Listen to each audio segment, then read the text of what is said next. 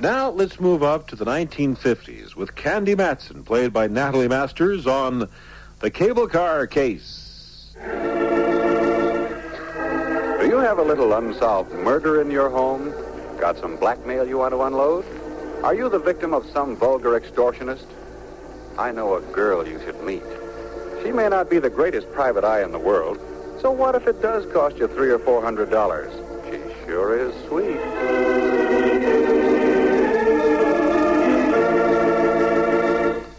She's Candy Matson. Like to meet her? Hello. Candy Matson? Well, I wasn't sure when I looked in the mirror this morning. Had a rough night, eh? Oh, there have been rougher ones. Look, voice, before you get caught with my receiver down, who are you and what do you want? As to who I am, you'll find out very shortly. What I want is you. How romantic and over the phone yet. Let me finish. What I want is you to lay off that cable car business. Oh, that. Well, I'm afraid I can't. You see, I was sitting beside him when they discovered his transfer had been punched sort of permanently.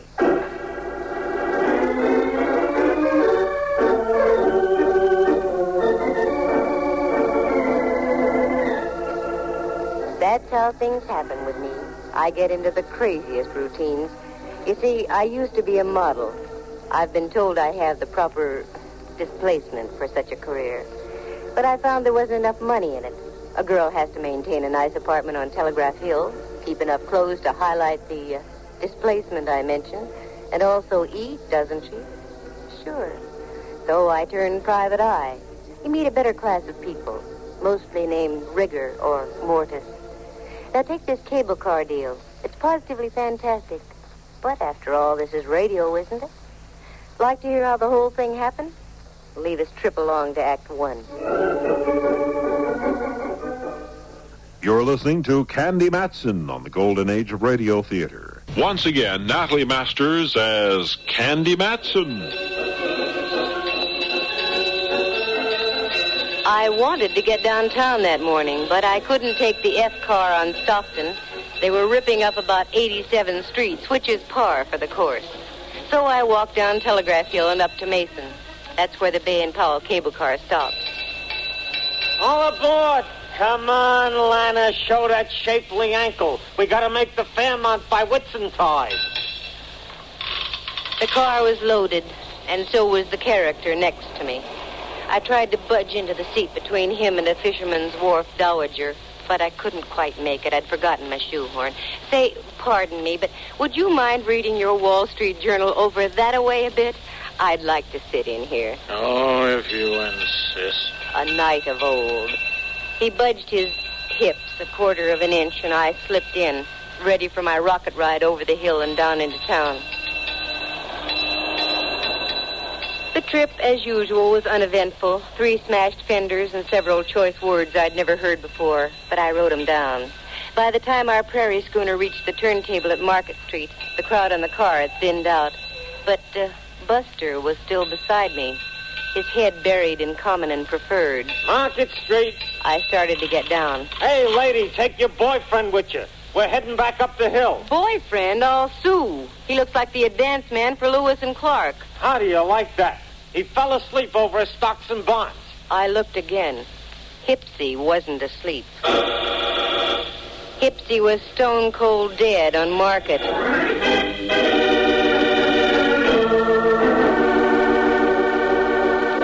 Twist. I, who always went on the prowl for a whodunit, get one literally tossed into my lap. He just hadn't gone out of this world serene like. Oh, no. There was a steady slurp slurp of blood trickling down his vest just north by northeast of the equator.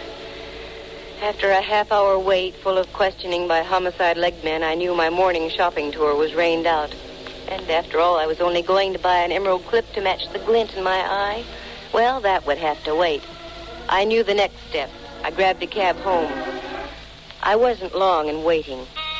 Right on cue. And if it was the right cue, it would be Lieutenant Ray Mallard from headquarters, daintily pressing his cuticles against my apartment buzzer. I was right. What? I've been expecting you. Come on in, Mallard. You've been expecting me. Why, Candy? Naive little rover boy, you. Have a drink? No, no, I'm not in the mood. Uh, just make it a double. Sit down, Mallard. and Let's be civilized. Take off your hat. It is off. Oh? Candy, for once I'm puzzled. You're just saying that. Yeah, because it's true. I've checked and rechecked. No matter how many loose ends I tie together, I still get no connection between you and Dwight Ellsworth. Dwight Who'sworth? Ellsworth, your extremely limp traveling companion on the cable this morning? Mallard, I can give you an angle on that. Yeah? Yeah. The angle being that I didn't know him from Adam. Level? Straight. Oh, look, honeypot, this mediocre dialogue is getting us nowhere. What did you haul your size 11s in here for? Oh, frankly, I don't know. Uh, here, fill it up, will you? Well, you're not just going around in circles, Mallard. You're going around in doubles. Yeah, yeah. Like I've said before, Candy, you've got a pretty view from here. Oh? Wait till I turn around. I mean, from your window. Look at that ship down there, just docking. Hmm? Where? Down there. There's Oh. romance for you. Probably just in from the Far East. Here's your drink. Oh, thanks. You know, it is sort of romantic. Don't you think it'd be fun to jump on a tramp like that and whisk off to the South Seas? Hmm? On a honeymoon? No. That's what I thought. South. Mallard. Don't call me Mallard. Why not? We're just playing for ducks, aren't we? Oh, very crisp. Playing for ducks. No, Candy, we aren't. Not in this case. We've got a dead man in our hands. Rudy Toot Toot shot right through the heart. And you was sitting next to him. Sure, sure. Go on now, get out of here. What? You heard me. Lift your hindquarters and get back to headquarters. Candy, I don't like that look. You've got something on your mind. Yeah, yeah, but you wouldn't recognize it if I told you about it. Uh, one word of warning. Don't dabble. You're in deep enough. Got it? Got it. Here's your hat. Grab it. So long, Mallard. See you around a jailhouse sometime.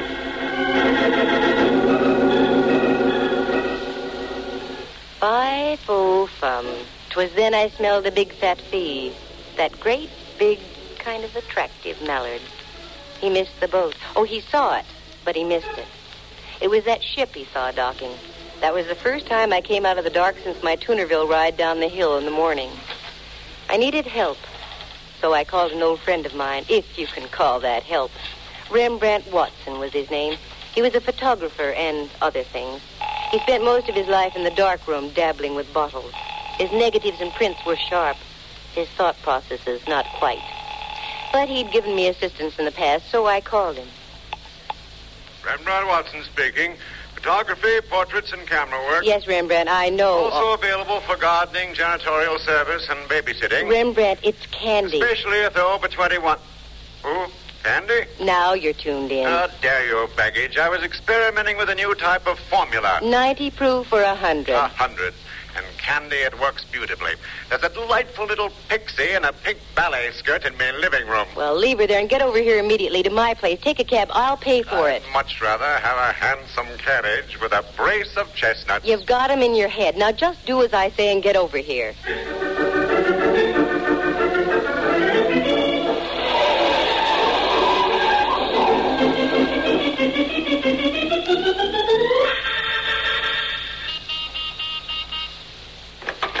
Float in, Rembrandt. Godfrey. Where's the man to take me cloak, gloves, and topper? You're wearing a sport coat and slacks, and you know I have no man. And therein lies your basic trouble, my dear. You have no man. Now, Rembrandt. Every man should have a woman, every woman should have a man. It's the incontrovertible law of the universe. Candy, you should have a man. You. Sure, I'm no longer a man. I'm a sprite transcending the world Well, and... stop transcending a moment and come down to earth. We've got a job to do. How poetic. How idyllic. We've got a job to do. Uh, for money? Eventually. Oh, one of those. Very well, my dear. Bring me up to date. Well, I, I don't really know if I can or not. Good. And I shall leave and return to me formula. Oh, no. What I mean is, the whole story's so fantastic you'd never believe it. I might. Try me, Candy. Well, I get on a cable car and sit next to a character reading the Wall Street Journal. A strange coupling. A cable car and the Wall Street Journal. Yeah.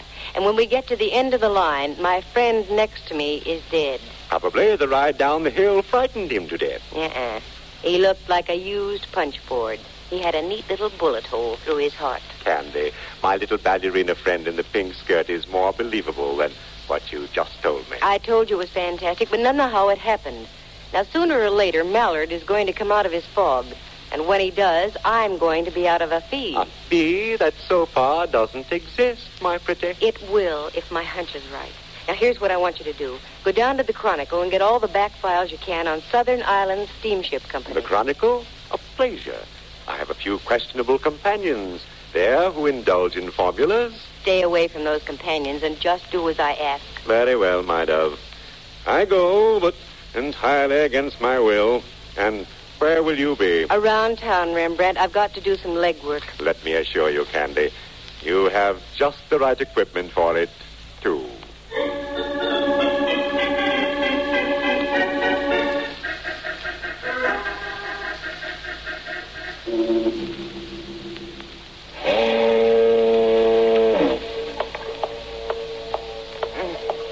Joint. I'll bet they mount slit gullets on the walls instead of deer heads.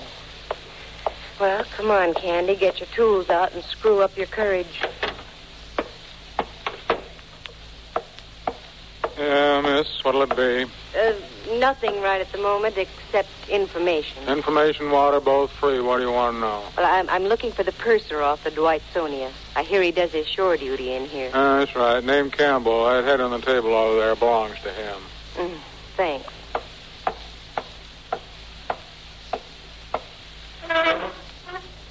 Hello, sailor.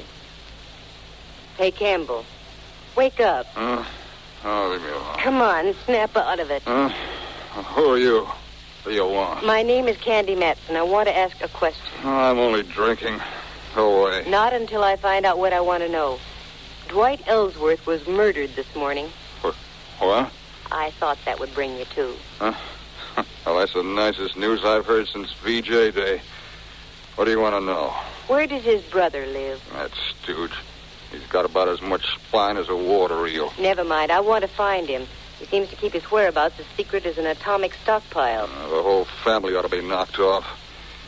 Uh, he lives out in Seacliff, 25 Dashiell Road. Good. A bartender, buy my friend a little reward. And one for yourself, too.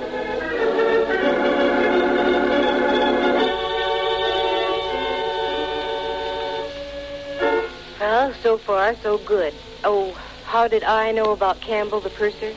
Well, you see, I have quite a few friends, most of whom my pal Mallard doesn't approve. So I grabbed a cab and navigated the driver out toward Seacliff. It was so foggy I couldn't see the meters. But I paid him anyway, gave him a neutral tip, and dismissed him. There it was, 25 Dashiell Road. An austere-looking cabana. One that dared you to ring the front doorbell. I dared. I had the awful feeling I should have been around at the side door delivering hand laundry. Good evening. Well, except for the fog, yes. Uh, is Mr. Ellsworth in? Yes, he is. But I'm afraid I must ask you to leave. There has been a death in the family. I know. That's why I'm here. Come in, please. Thank you. Walk this way, please. Oh, I'm afraid I, I couldn't, even if I lived to be a hundred. Mind your tongue, young lady. You're in the house of an Ellsworth. Oh, hoity-toity. The old babe had delusions of grandeur. Well, no need to get uppity with me. I've mingled with royalty. I once played a bit part in a Rita Hayworth picture. But this old gal was really something. She couldn't have been more than 45, yet looked like something out of the Barretts of Wimpole Street. She ushered me into a large ceilinged living room, and there on the divan was my boy, his head lowered into his hands and quite obviously touched. Quite obviously. Roger, this young lady is here to see you. I don't believe you mentioned your name. Candy Matson, Matson. You in shipping, too? mm, of a sort. Oh, uh, this is my wife, Miss Matson. You'll pardon me if I don't seem hospitable, but my brother was murdered this morning. I know. I was sitting next to him when it happened. You were? Don't talk to her, Roger. I don't trust her. This whole thing is a threat of some kind. No, it's not a threat. It's a business proposition. I'll come right to the point. You see, I'm a private detective. Oh, one of those persons. Put your nose back down, Mrs. Ellsworth. I want to get the show on the road. Yes, I'm a private detective, and I'm in a spot, too. The police think I'm connected with the case in some way, so I'm here for a double purpose. I'm listening, Miss Matson. Roger, I forbid you to speak with this this woman. Too late, Mrs. Ellsworth. Now, this is it. I'm in this business to make money. Give me a check now for $300 and I'll find out who killed your brother. And I'll also clear myself. Roger, I'm warning you. Naturally, you want to see the killer of your brother brought to justice, don't you, Mr. Ellsworth? Don't you? I. Yes, yes. Here, I'll make a check out right now. Thanks. Just make it out to Candy Matson. Payable today. A lovely collection of guns you have, Mr. Ellsworth. You hunt much? Mm. Oh, yes, yes. My wife and I are quite fond of shooting. Uh, she's an excellent shot. Ah, there you are. Thank you. I'll be in touch with you sometime tomorrow. Mr. Reed didn't say a word. She just stood there against the fireplace and shot sparks through me. After I waved the check in the air a few times to dry the ink, she showed me to the door. Very clever, aren't you? Taking advantage of a weak-willed man. I wonder who made him that way. Don't cash that check.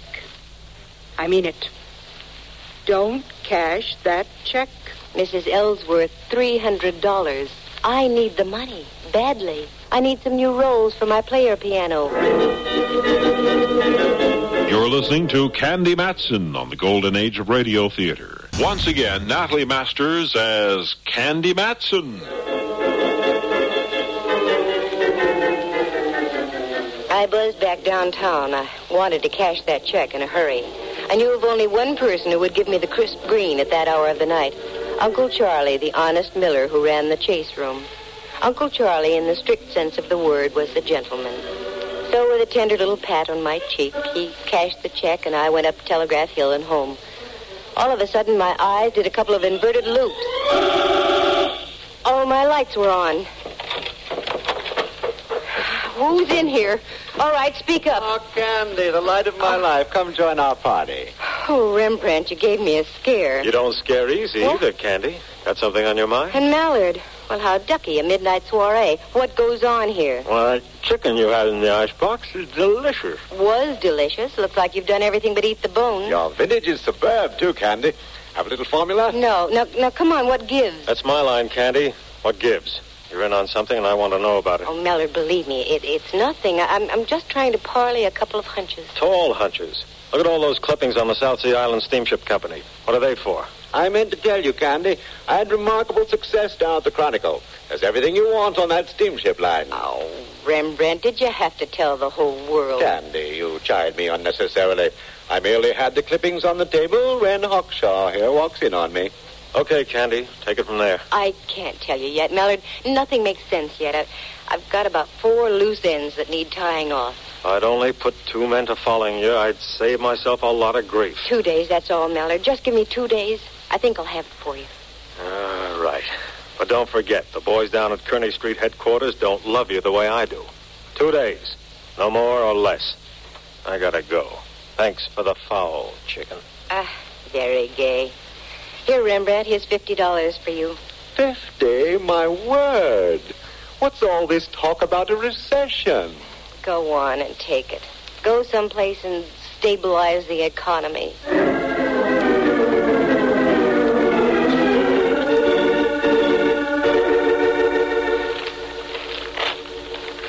I whipped through the old newspaper clipping. It was all there. Fire at sea on Ellsworth ship. Two seamen lost off Ellsworth ship near Honolulu.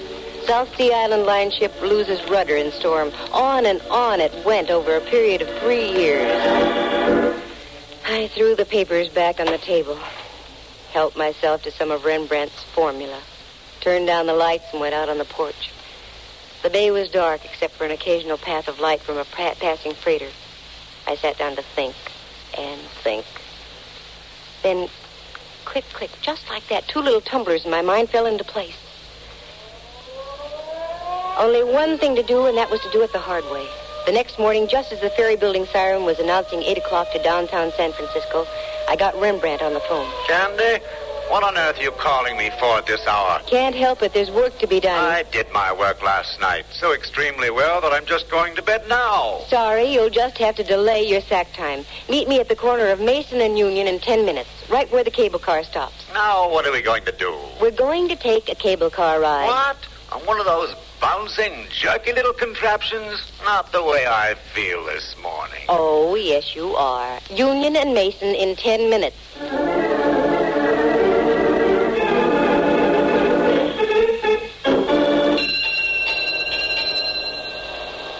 Right, Rembrandt, get on. This is the silliest thing you've ever done, Candy. Maybe. We'll see.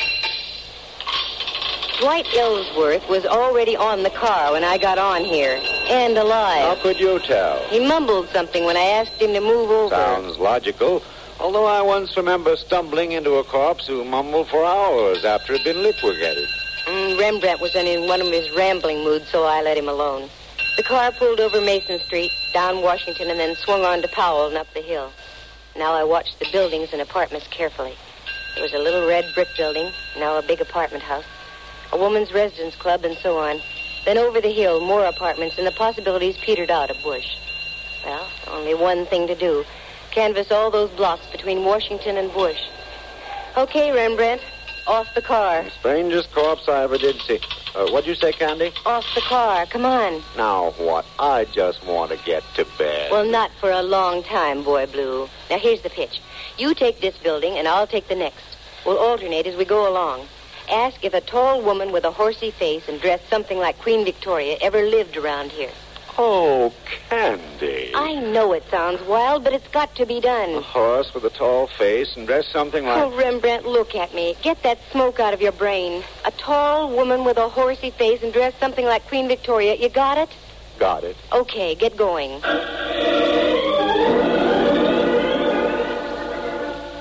It was slow and tiresome. And the answers I got. A tall gal dressed like Queen Victoria. Oh, sister. That was about par. No, nobody like that ever lived here. Are you positive? A dame who fits that description? Yeah, I'm positive. The morning wore on, and so did we. We were over on the other side of California Street now, so we stopped and had a bite to eat. I had pickles with mine, and Rembrandt had olives on toothpicks in a glass. And again, we picked up the hunt. Heart was suddenly making with a rumba. There, just on the other side of Clay, in front of a three-story red brick house, was a police squad car. There was a little knot of people gathered around. Daintily lifting my crinoline, I did a Mel Patton down the block and up the front steps. I didn't have any trouble finding the room. The door was wide open, and there was a body on the floor. Four representatives of the law were buzzing back and forth. One of the buzzees was Mallard. Well, my little ambassador of violence. Why is it you're always around the extremely dead, Candy? I've got no time to brandy the ad libs, Mallard. Who is it? I don't know yet. No identification. Let me see. Ah, a pen pal, maybe. I was right. I knew it. Knew it. Knew what? You're right, he was a pen pal. He wrote me a check last night for $300. His name is Roger Ellsworth.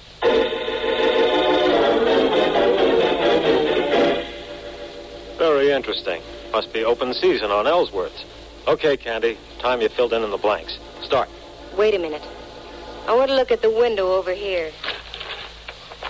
Mm-hmm. Mallard, there are a couple of younger Ellsworths living around town here. I'm sure you'd like to see them stay healthy. Yeah? Get out to 25 Dashiell Road and pick up an old crone also named Ellsworth. Five will get you 20. She's the one you're after. Uh, all right. But you get back to your place and stay put, understand?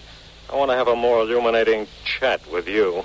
Oh, Mallard, I'm, I'm just like putty in your hands.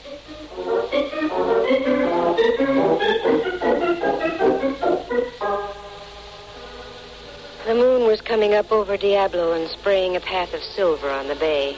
Still no Mallard. I wondered what could be wrong. Well, this was it. This was the showdown. Have you seen a tall face with a horsey woman? Oh, Rembrandt. Andy, I'm so mad at you I could. Uh... Oh, what's the use? Now what's the matter? What's the matter? She says. I've been roving all over Powell Street ringing doorbells. Where did you go, you traitor? Oh, Rembrandt, I'm sorry. And in the excitement, I forgot all about you. What excitement. There's been another murder. In a moment, there's going to be another. I'm looking right at you, Candy. Oh, cool off. Have some formula and stop snorting steam. what was that? Your window, Candy. just shattered. What? Oh, wait a minute. That window didn't shatter by itself. Quick, get the lights, Rembrandt. Now duck down here. What sort of a silly game are we playing now? This isn't a game, believe me. Candy!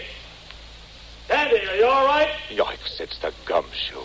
Yes, I'm all right. Where are you, Mallard? Over here, two houses over. We've got your girlfriend trapped on the roof next to you.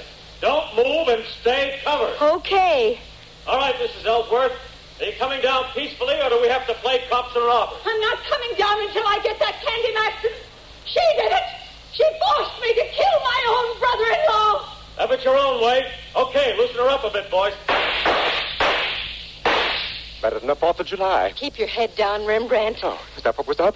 Ready to come down, Mrs. Ellsworth? No, I'm not. That hateful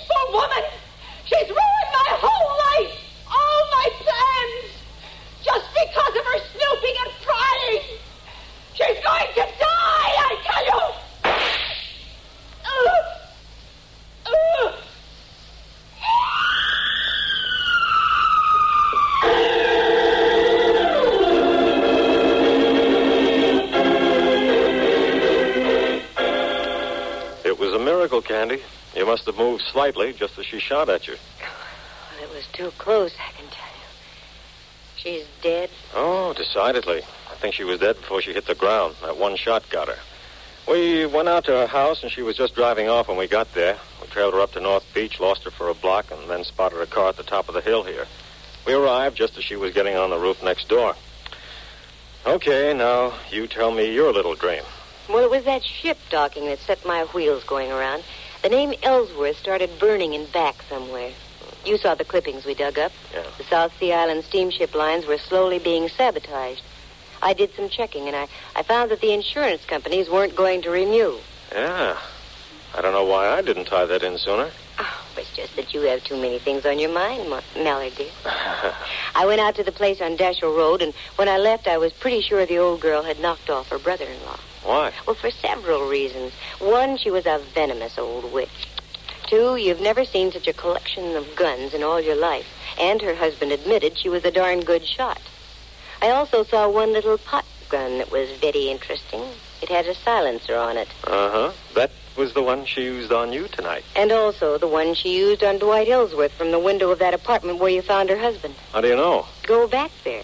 You'll see a nice little bullet hole in the curtain with burned powder all around it. Now, don't tell me that. Yes, I'm telling you that she rented that place knowing that her brother-in-law always went downtown on a certain cable car.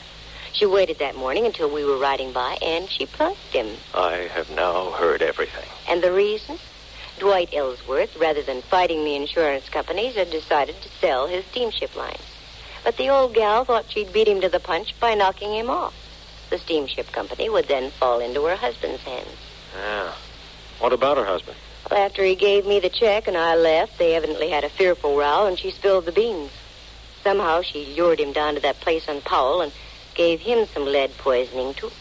And that's all there is to it. Candy, I wish you'd have told me all these things earlier. We might have been able to save the life of Roger Ellsworth. Mm, it wouldn't do any good. Because if she hadn't killed him, I was going to. What? Mm-hmm. While I was waiting for you to get here, the phone rang. It was Uncle Charlie, the honest miller. That no-good Roger Ellsworth. His check bounced like a brand new golf ball. What's so funny, Mallard? Listen in again to the further adventures of Candy Matson, Girl Sucker. And that's Candy Matson and the cable car case on the golden age of radio theater. For you Candy Matson fans, and based on our listener letters and comments, there are quite a number of you, you might be interested in knowing that um, Candy Matson, played by Natalie Masters, was written by Monty Masters, Natalie's husband in real life.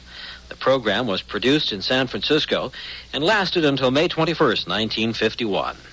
This might be unfair to give away the ending of the series, but maybe if you if you don't want to know, plug your ears up, and I won't tell you. You know, in each program, Candy is obviously somewhat taken uh, by the San Francisco policeman Ray Mallard, played by Henry Leff. And uh, at the final program of the series, the policeman asks Candy to marry him. And then he announces that it would be Candy's last case And it was. And the show went off the air and left a string of broken hearts, including mine. I was really taken with Candy Matson, and I was hoping that she would wait for me to grow up and catch up with her. And that's it for this Golden Age of Radio Theater program. Victor Ives here. I hope I didn't leave a whole trail of broken hearts with that information. Inviting you to join us next time we turn back the clock to relive the golden moments of radio's yesteryear. Bye-bye.